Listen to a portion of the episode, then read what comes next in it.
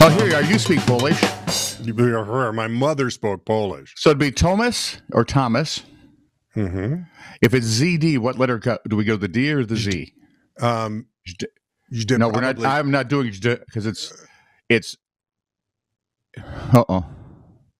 Eko, it should be Ekovsky, but then at the end, yeah, that's right, Zakovsky. He just changed it. Okay, we're good. No, Zakovsky. So it'd be, I'm saying Zakovsky sure, go ahead. or Zakovsky or Tom. I feel Um, like he deserves more respect. He's part of the European Parliament. I think Zakovsky. Zakovsky. I think so. I like Zakovsky. Well, say it any way you like. I don't want to know. We pronounce Matter it of Mr. Potato Head for all. I don't even want to record now. I think I should leave in a huff. Don't leave in a huff. Leave in a Buick. I don't know. Every time I had a Buick, something bad happened. Ran over deers, got hit by other cars. It just wasn't a good thing.